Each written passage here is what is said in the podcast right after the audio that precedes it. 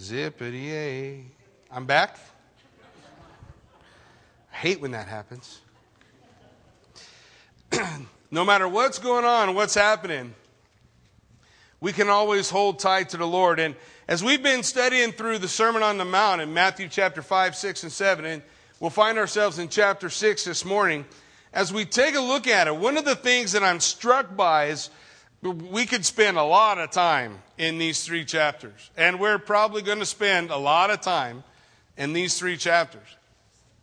But the point is, you got, guys, Jesus is saying, words in red, hey, this is what my kingdom looks like.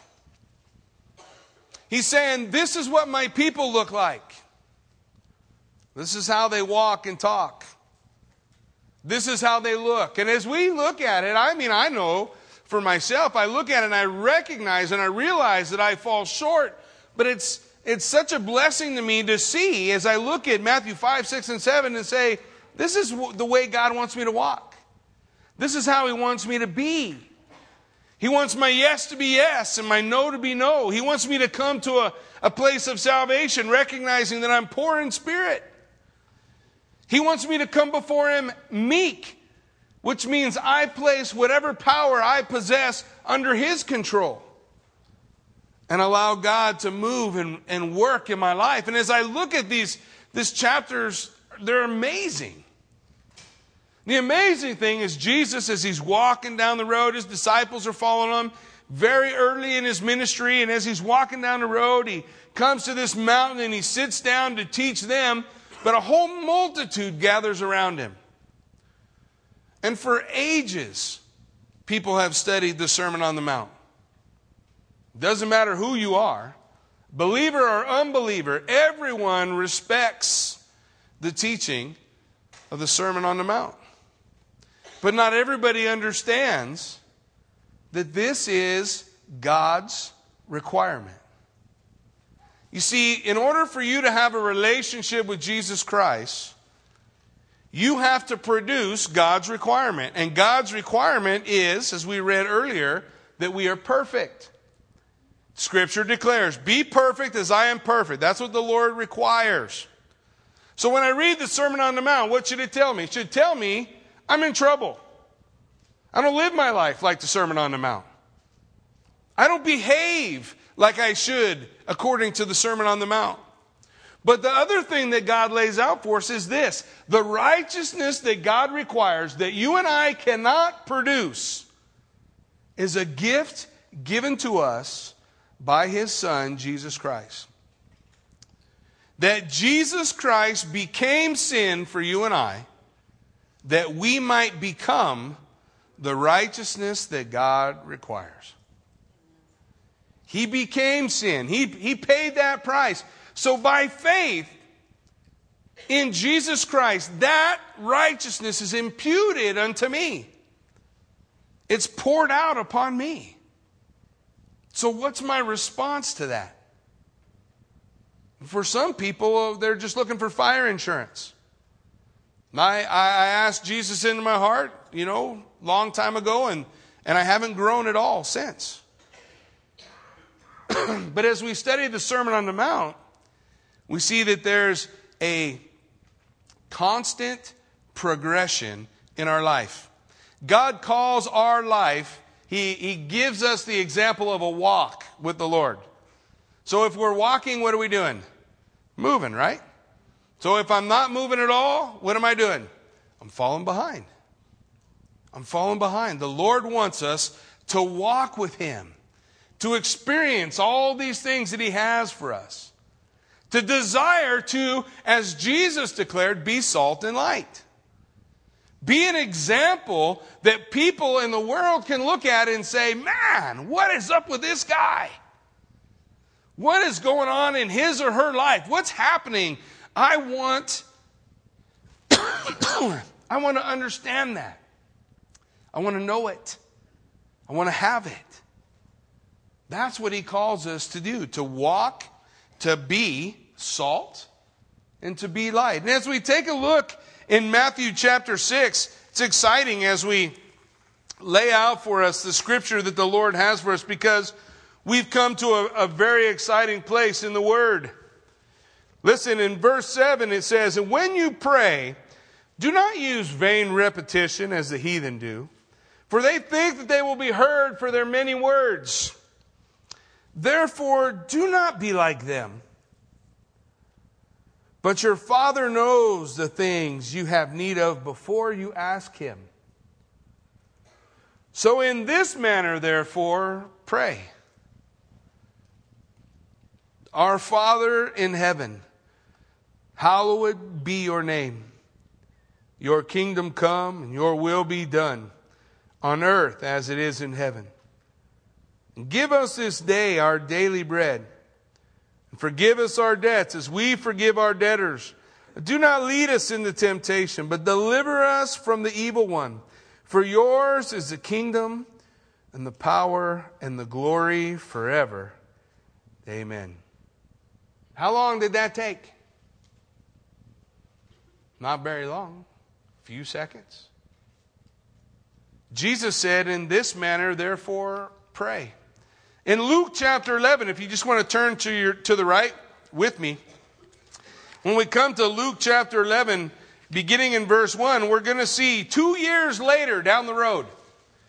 In Matthew chapter 6, we're at the beginning of Jesus' ministry. In Luke chapter 11, we're two years down the road.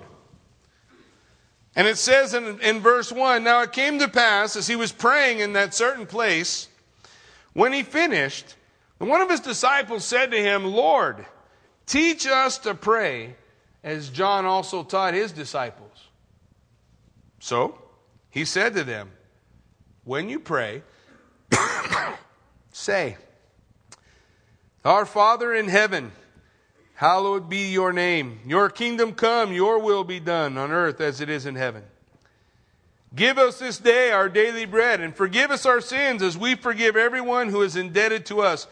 And do not lead us into temptation, but deliver us from the evil one. Isn't it interesting that Jesus' disciples, after following him for two years, they didn't say, Lord, teach us to preach. They didn't say, Lord, teach us to heal. They didn't say, Lord, teach us to worship. They came to him and said, Lord, teach us to pray. After two years of watching Jesus, they understood that one thing that what Jesus did was always preceded and ended by prayer.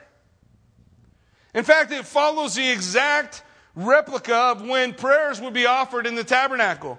In the tabernacle, in the back of the holy place, there was this little table called the table of, or the golden censer. And that table was where they would offer incense and the prayers of the people to the Lord every morning, every night. They would go and offer the prayers at the table of incense, the golden altar, every morning, every night. When we read about Jesus' life, what do we see? Every morning, every night, Jesus would withdraw, find himself a solitary place where he could pray. Now, we already know it wasn't like the Pharisees, right? Because the Pharisees never looked for a solitary place. The Pharisees looked for a place crowded with people where they could sound the trumpet, throw their arms up in the air, and begin to pray. They weren't praying to draw near to the Lord, they were praying so that other people might see their holiness. And Jesus said, when you pray, don't pray like them. They're hypocrites. He said, rather, when you pray, pray like the publican. The publican came before the Lord, beat his breast, and said, Have mercy on me, God. I'm a sinner. And Jesus said, That man goes away justified. Because that's the prayer that God hears. When we look at this, this concept of the disciples desiring prayer, wanting to understand what prayer is about, then truly the question needs to be asked of ourselves Is prayer important in our life? Is prayer something that's so important that you would interrupt Jesus when he's going about ministering, healing, or just finishing praying and say, Hey, Lord, would you teach us to pray? because they understood that it was an important part of Jesus' ministry. But unfortunately for you and I today, often it's a neglected part of ours. Excuse me, we want to know what is it that God's looking for today? What does God want from us? Well, listen, He's looking for the lost. The Gospel of Luke tells us that in Luke 19. That Jesus is seeking those who are lost. He's looking for true worshipers, right? John chapter 4. The Father is seeking those who will worship Him in spirit and in truth. So we know He's looking for those things. He's seeking for spiritual fruit. In Luke chapter 13, that desire that there's fruitfulness in our life, fruitfulness in the life of a believer. Well, what else? He is looking for people to stand in the gap. In Ezekiel chapter 22, verse 30, the Lord says, And I looked for a man to stand in the gap for my people, and there was none. So my judgment fell. There was a time in the history of the nation of Israel that God was looking for someone to intercede, someone to be praying. But nobody was praying. Scripture goes on to tell us that he's looking for intercessors. Intercessors, those who pray for others. In Isaiah 59 16, here's what Isaiah had to say. He saw that there was no man and wondered that there was no intercessor. Therefore, his own arm brought salvation for him, and his own righteousness, it sustained him. The idea of Isaiah 59 is that God looked for an intercessor, someone who was praying. But there was no one there, so God did it himself. God did the work himself. When we look at the things that God is looking for, it's the same thing He's been looking for before, He's still looking for now. He's looking for people who pray. For people that that idea of communion with God is important. I mean, think about the disciples, right? We don't have any problem with this. The disciples are, are walking around with Jesus. They're having a good time. They sit down and have dinner. They look at his face. They see him every day. And we know when Jesus was with the disciples, they struggled in praying, didn't they? They asked Jesus to teach them to pray, but when Jesus went away to the Garden of Gethsemane, Gethsemane, and he began to pray, you remember he asked three of his disciples to do what? Watch and pray with me, right? Watch and pray with me. But they couldn't do it. They couldn't do it. They were tired. They were wore out. You and I, we have the same problem sometimes, don't we? We start to pray, surefire way to go to sleep at night, right? lay down in, in bed and begin to pray. Well, they had the same problem. They laid down, began to pray. They weren't able to do it. But think about this. The day after the resurrection and the ascension of Christ, so Jesus has ascended to the Father, they spent those 40 days with him, and then he went up into heaven. What was it like for the disciples then? How much did they miss Jesus? How much did they desire just to sit around the fire like they used to and talk? And where did they find the ability to do that? In prayer. Folks, we know it because we look at the scriptures. In Acts chapter 2, verse 42, these very same disciples, it says they continued steadfastly in the apostles' doctrine, in fellowship, in the breaking of bread, excuse me, and in prayer. They continued steadfastly in doctrine and fellowship, breaking of bread, and in prayers. That was important. It was an important part of what they were doing. In fact, in Acts chapter 6, when they began to talk about providing deacons and people to help do a variety of things around the church. This is what they said in Acts chapter 6, verse 4. But we will give ourselves continually to prayer. Continually to prayer and to the ministry of the word. Oh, you love me, honey. It's close, but not quite. Ah. If it would have went, shh, that would have been really cool. the attitude we see in the disciples after the resurrection, after the ascension of Christ, after they're filled with the Holy Spirit, just like you and I, is that they had an attitude committed to prayer. Lord, teach us to pray. We come to the to, to, to what's called the, the Lord's Prayer. Reality, it's not the Lord's Prayer. Whose prayer is it? It's ours. So when Jesus said, This is how I want you to pray. And so we're going to take some time and we're going to look at it, and, and you may begin to get panicked. I don't even know if we'll get through one verse today, so don't panic. It's going to be okay. I promise in the next two weeks we'll get through them all. All four of them, or whatever it is.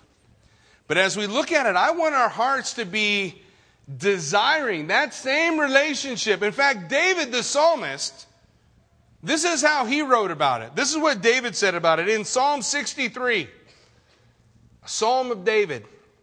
He said, Oh God, you are my God, and early will I seek you. My soul thirsts for you. My flesh longs for you in a dry and thirsty land where there is no water. That was David's hunger, his thirst, his passion to spend time with the Lord. Now, David couldn't see God face to face. He couldn't sit around a fire like the disciples did. So, how did he meet with the Lord? He met with the Lord in prayer. He met with the Lord by going through his word, by being committed to that attitude that says, I want to pray. But, folks, God's people don't pray today, or at least not everywhere. God's people aren't committed like at one time. There was a time in history, you guys ever heard of a fellow named John Knox? John Knox, he was a Scottish guy. I probably would have liked him because I like to hear Scottish people talk. That accent is cool. John Knox had this deal with Mary, Queen of Scots. Mary, Queen of Scots, was trying to, to direct John Knox, who was a reformer, back into the Catholic Church. And John Knox wouldn't do it. And they had these epic battles back and forth. But Mary, Queen of Scots, said this of John Knox I fear the prayers of John Knox more than all the assembled armies of Europe. Think about that for a minute. And I want you to tell me the last time someone in the world feared the prayers of the church. I fear the prayers of John Knox more than all the assembled armies of Europe. Because he was a man committed to prayer, committed to, to focusing on what God was willing to do and believing that God would answer his prayers and desiring to pray in accordance with what we study in the Lord's Prayer because the Lord's Prayer really models for us the way that God would have us pray. And as John Knox and others did this, they saw the power of God move, the hand of God doing things. And they were excited. And they were changing the world around them. And do, do you, don't you believe our world needs changed? Oh, because it's sideways. It's sideways. There was also another fellow. I wanted to share a couple of his stories. His name's George Mueller. Anybody heard of George Mueller before? George Mueller was this, this guy in England who felt like the Lord called him to do an orphanage. So he just did it.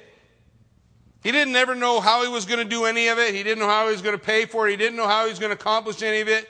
He just believed God, prayed, and watch to see what God would do. Well, here's a story from George Mueller. Dr. A.T. Pierson was a guest of George Mueller at his orphanage.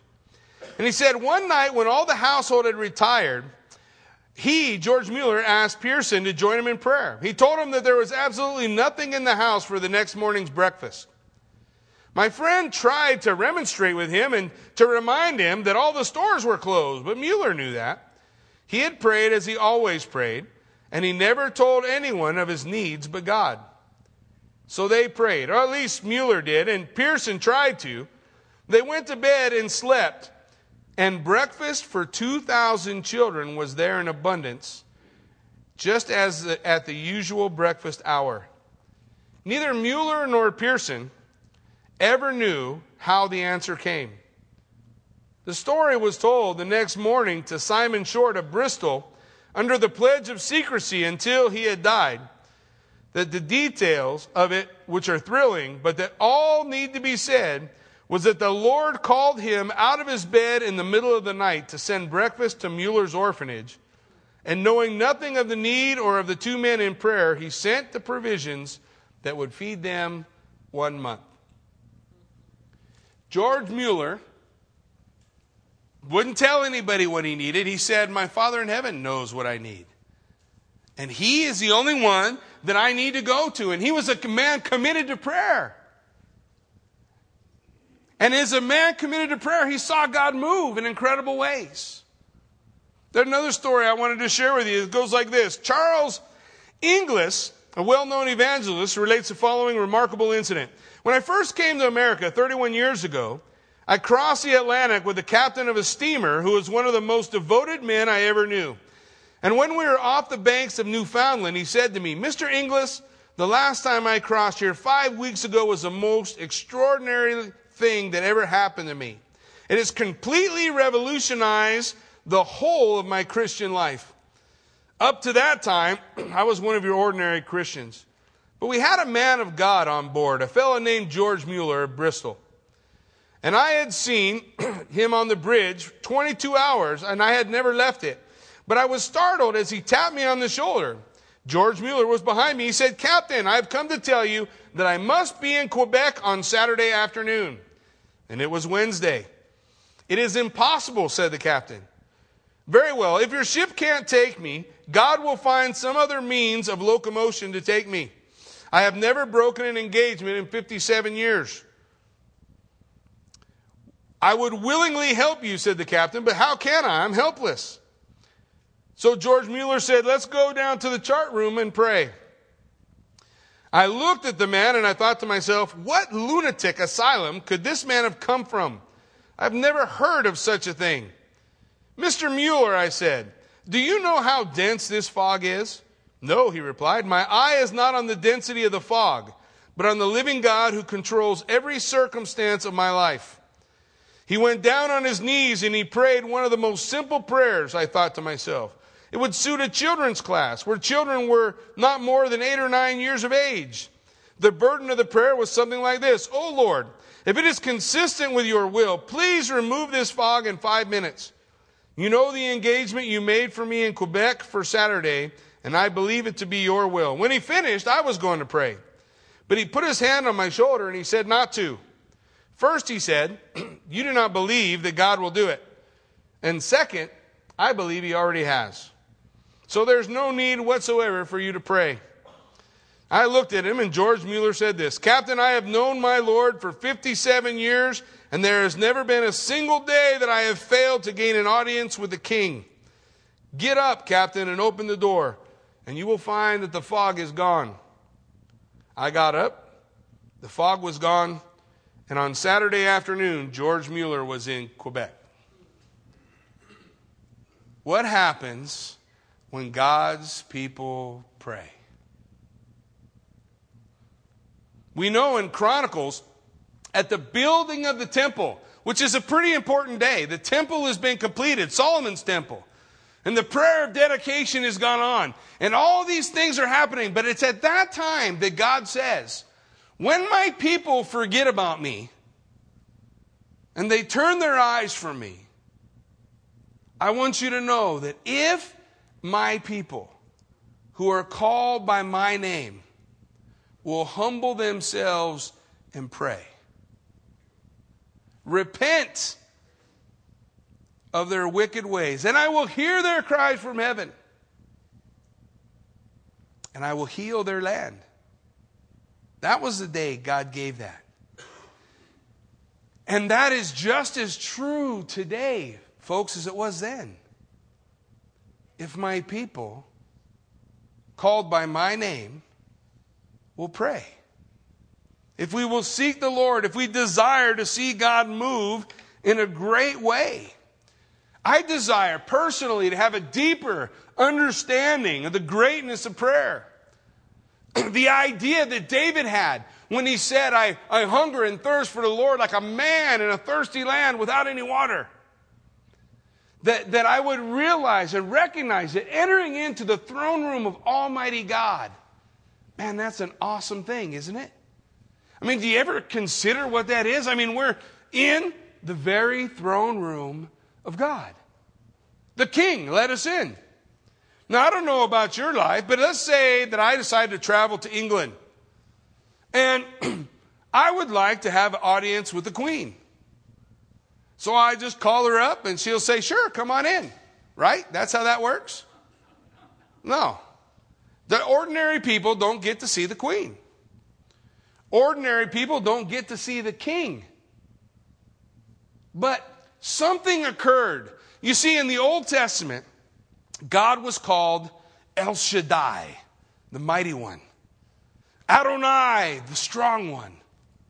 Yahweh, Jehovah, Almighty God, the, the great I am. He was all of these things. But then we come to the Lord's Prayer. And how's it begin? Our Father. What just happened? What just changed? In the Sermon on the Mount, Jesus refers to Almighty God as Father 17 times. Something's different. What is it? I'll tell you what's different. You and I, believers, have been adopted into God's family by the sacrifice of Jesus Christ, we've been adopted. We become the adopted sons of God. Not equal footing with Jesus, God the Son. But we become adopted children. And as adopted children, what does that give us? Access to the throne room of God. Access that we might come before Him as children to their Father. Children desiring to spend time, to see, to speak, to engage, to commune with God. Why is that important? Because this is what I believe. Ever since Genesis chapter 2 and 3, when we see the fall of man occur, God lost something that he desperately wanted to commune with man, to walk with Adam in the cool of the evening. One day, you and I will get to experience that in reality as we stand before Him face to face. But right now, we can experience that through prayer, communion with God. It's an exciting thing that occurs. But for many of us, prayer is boring. Uh-huh. Not a prayer meeting. How will I ever stay awake? We need to come to a deeper understanding. We need to realize what Matthew said that the Father already knows what you have need of before you ask. Isn't that exciting?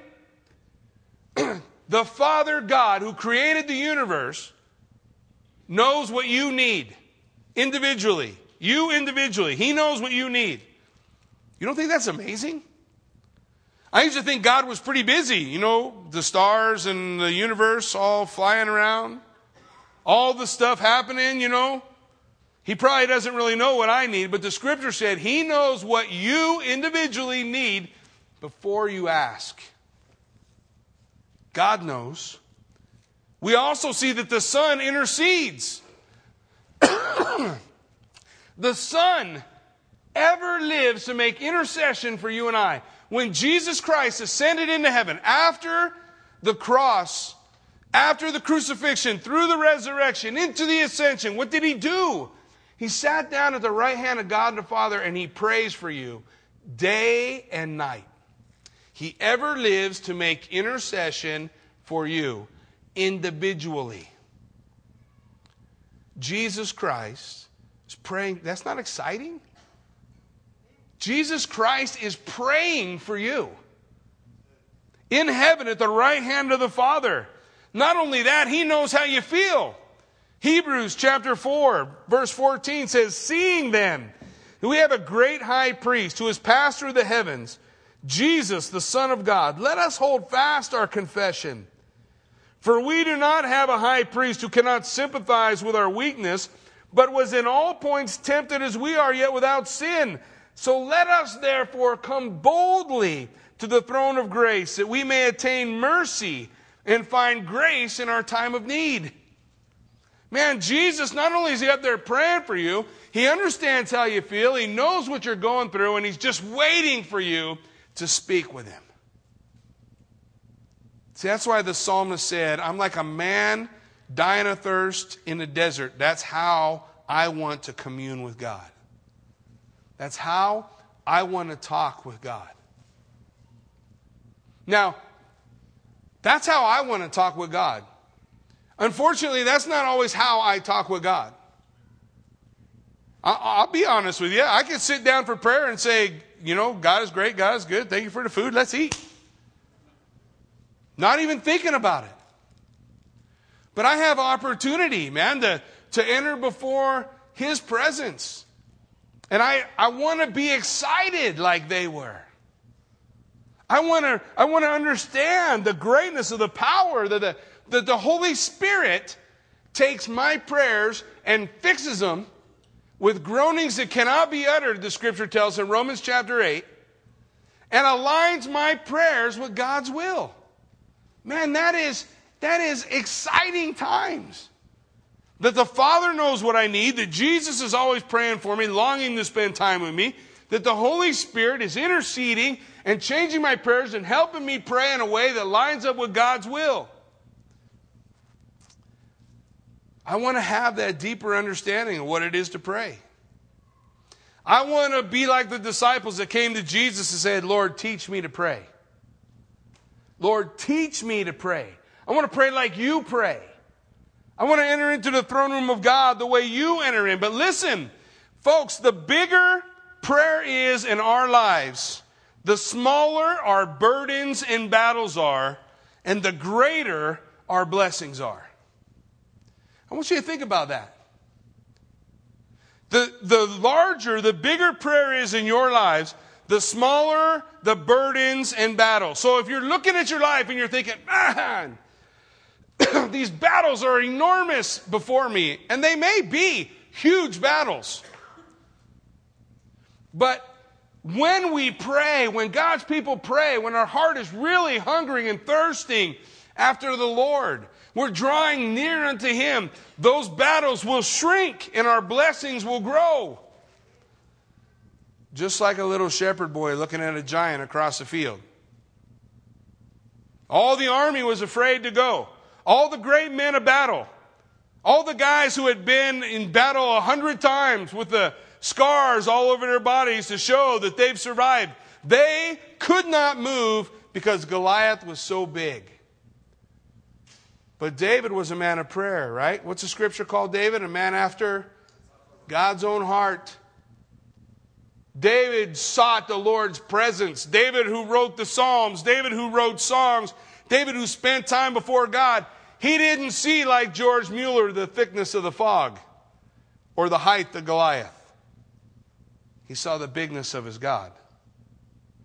Folks, that's what prayer does for us. And that's how we want to pray. But sometimes our prayers are selfish prayers. Sometimes my prayers are selfish prayers. Here's what I need, Lord. These are my needs. Would you please supply them as soon as possible? And but at the same time when I pray, is my desire to see the Lord Jesus glorified? Is my desire to see him magnified in my life? Because that's what we read in the Lord's prayer when we come to hallowed be thy name. The prayer is an attitude that says, God, I want to see you glorified. I want to see you magnified. I want to see, I want to see people understand you in a greater degree as a result of my life. But do you know that that meant that the children of Israel, when they left Egypt, were going to go between a rock and a hard place with nowhere to run, with the Dead Sea in front of them and the armies of Pharaoh behind them the prayer that says, I want to see the Lord glorified. They came between a rock and a hard place with nowhere to go. But just like David, just, just like George Mueller, who wouldn't see the fog or the giant, Moses just saw his God, Lord, deliver. And the Lord said, Moses, lift up your, your staff, and I'm going to part the Red Sea. And Moses had the faith to do what God said, and he lifted up his staff. And the Red Sea parted. And God declares in the book of Exodus that that entire event occurred so that his name would be glorified among the Egyptians. When we pray, is our attitude of our prayer to say, Man, I want to see Jesus glorified. I want to see God magnified. Because sometimes when we pray that, do you realize that that means life is going to get hard? Now, this last weekend, Kathy and I decided that we're going to go camping. And everybody decided to get sick. Well, not everybody, but a lot of people in the church decided to get sick. We had Anna Lures, who was having chest pain, just had a stent put in for chemotherapy. That's kind of scary. She had to go to the emergency room. We had Jackie Lures, her mother in law, who was having her gallbladder out. And after the surgery, they couldn't wake her up. She wouldn't come out of her anesthesia. At the same time, we have Rusty Hawkins, a, a police officer, a member of our church, who is in the hospital because he has a blockage in his intestine and nobody knows what's going on. All that stuff hitting at once. But I promise you, through every one of those events, if we're willing, Jesus Christ will be glorified through them all. Jackie Lures, doctors discovered as we prayed, they talked about it, whatever. They came with the idea of a, of a drug that would reverse the anesthesia, and she was able to come out. And she's resting at home today. Battle's not over. She's got other things to deal with, but praise God, God moved.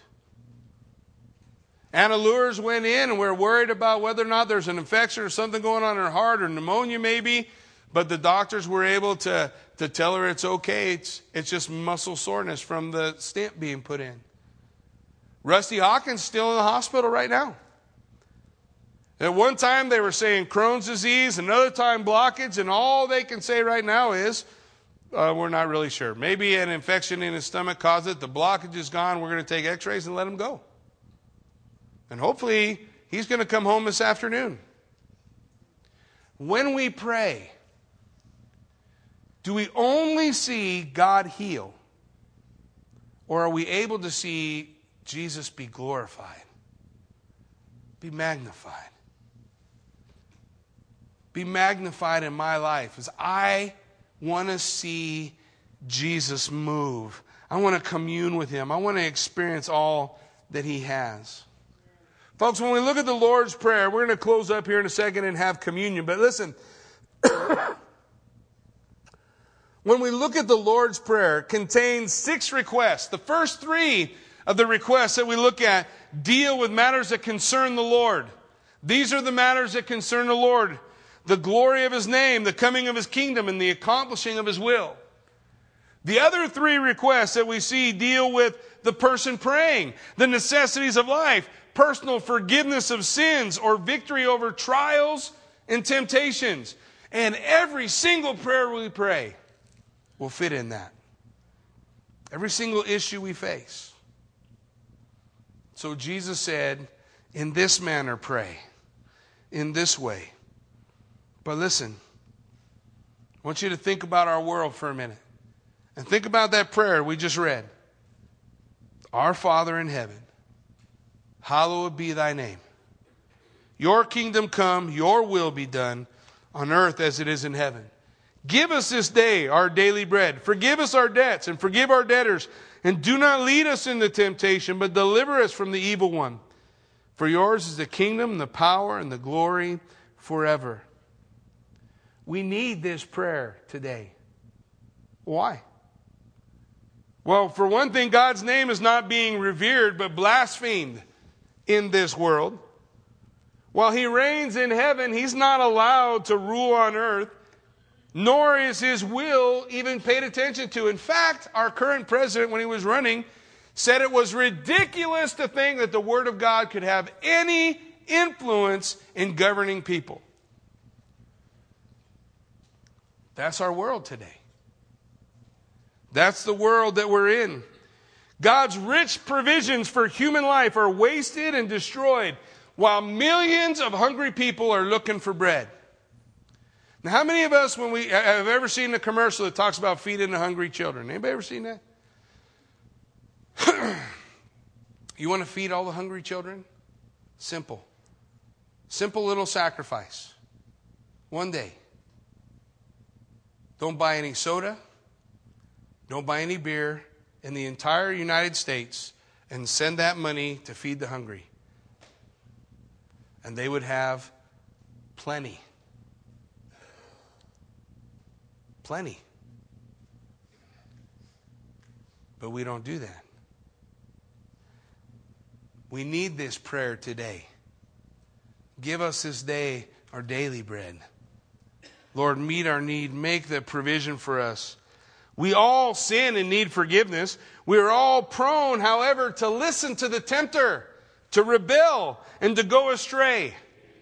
All of us, as God's children, need to allow the Holy Spirit to work in and through our lives, to use this prayer in our lives that we, you and I, we might please the Father, that we might become more like the Son, and that we might be used by the Holy Spirit to change this world. If my people pray. Amen. We're going to have a time of communion. And as we move toward communion, I have the worship team come on up and the, the guys prepare the things, uh, the implements for communion, I want to encourage you as we take this time of reflection, as God's word declares for us, when we come to the Lord's table, when we come to this place and we remember the body and the blood of Jesus Christ, we remember that which He's done for us. That we would give honor to the body and the blood. That we would remember that for which God gave everything. And when Jesus came and he died on the cross, he did it so that you and I could go to the throne room of God boldly and commune with the Father. That that righteousness which is required of us would be perfected in us through our relationship with Jesus Christ.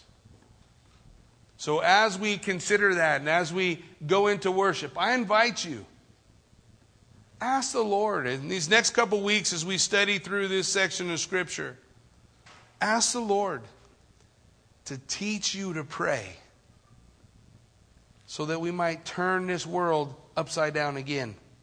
Because I don't like upside right.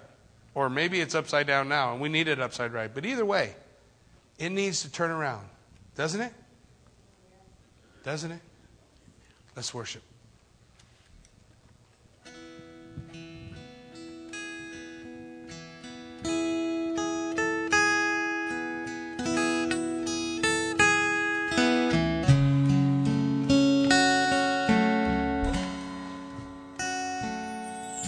Oh, how could it be that God would welcome me into this mystery? Take this bread, take this wine, now the simple made divine for any to receive. By your mercy we come to your table. By your grace, you are making us faithful. Lord, we remember you. Remembrance leads us to worship. And as we worship you. Our worship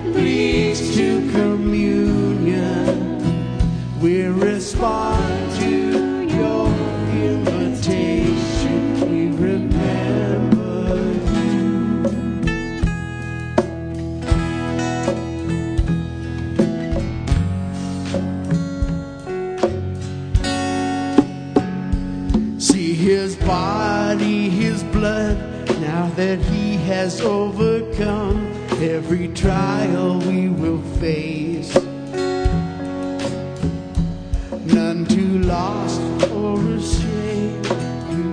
Broken or ashamed, all are welcome in this place. By your mercy we come to your table. By your grace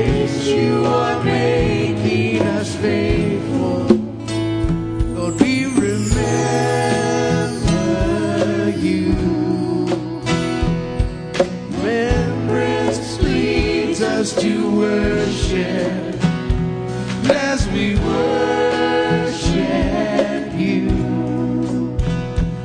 Our worship leads to communion. We respond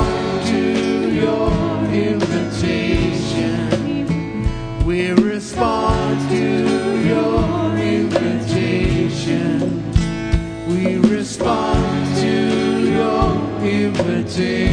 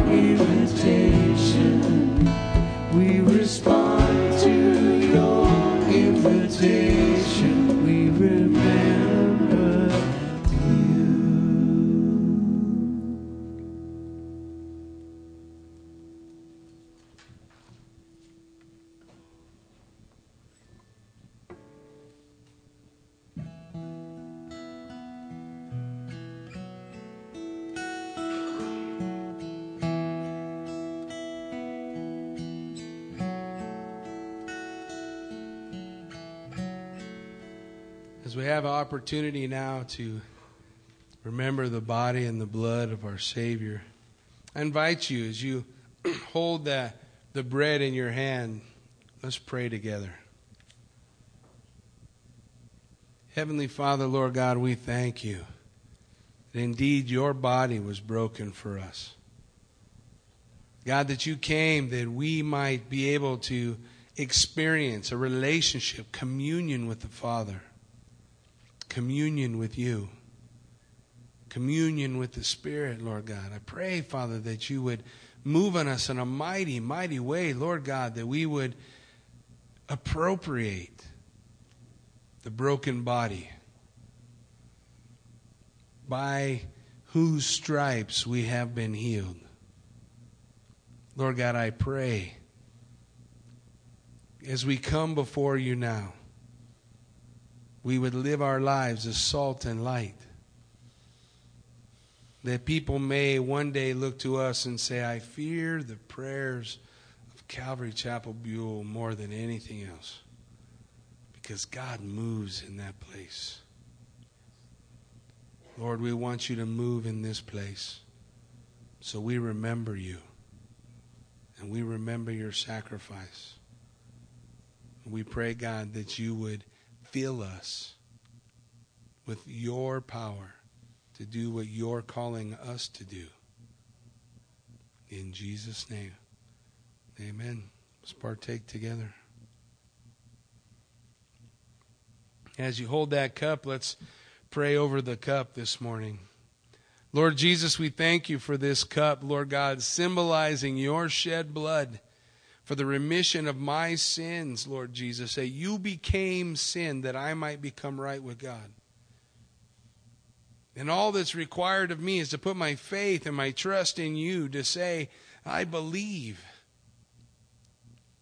to make you my Savior and my Lord, my King. Lord, to move in such a way, God, that I would bring honor and glory to you. Father, we pray as we come before you in this time that we would remember your blood shed for the remission of our sin that we would allow it to wash us clean, to walk away from the garbage that stains us, and to walk into that newness of life that you have laid out before us.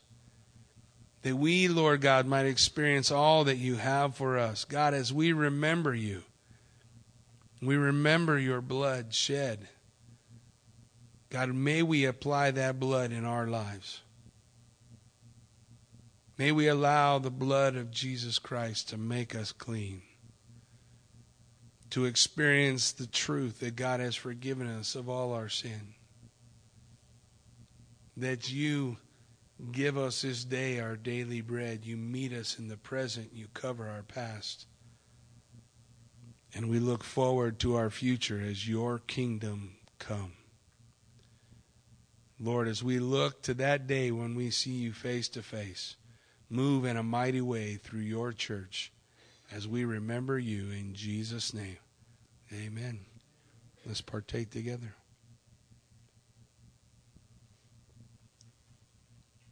Will you stand with us as we close?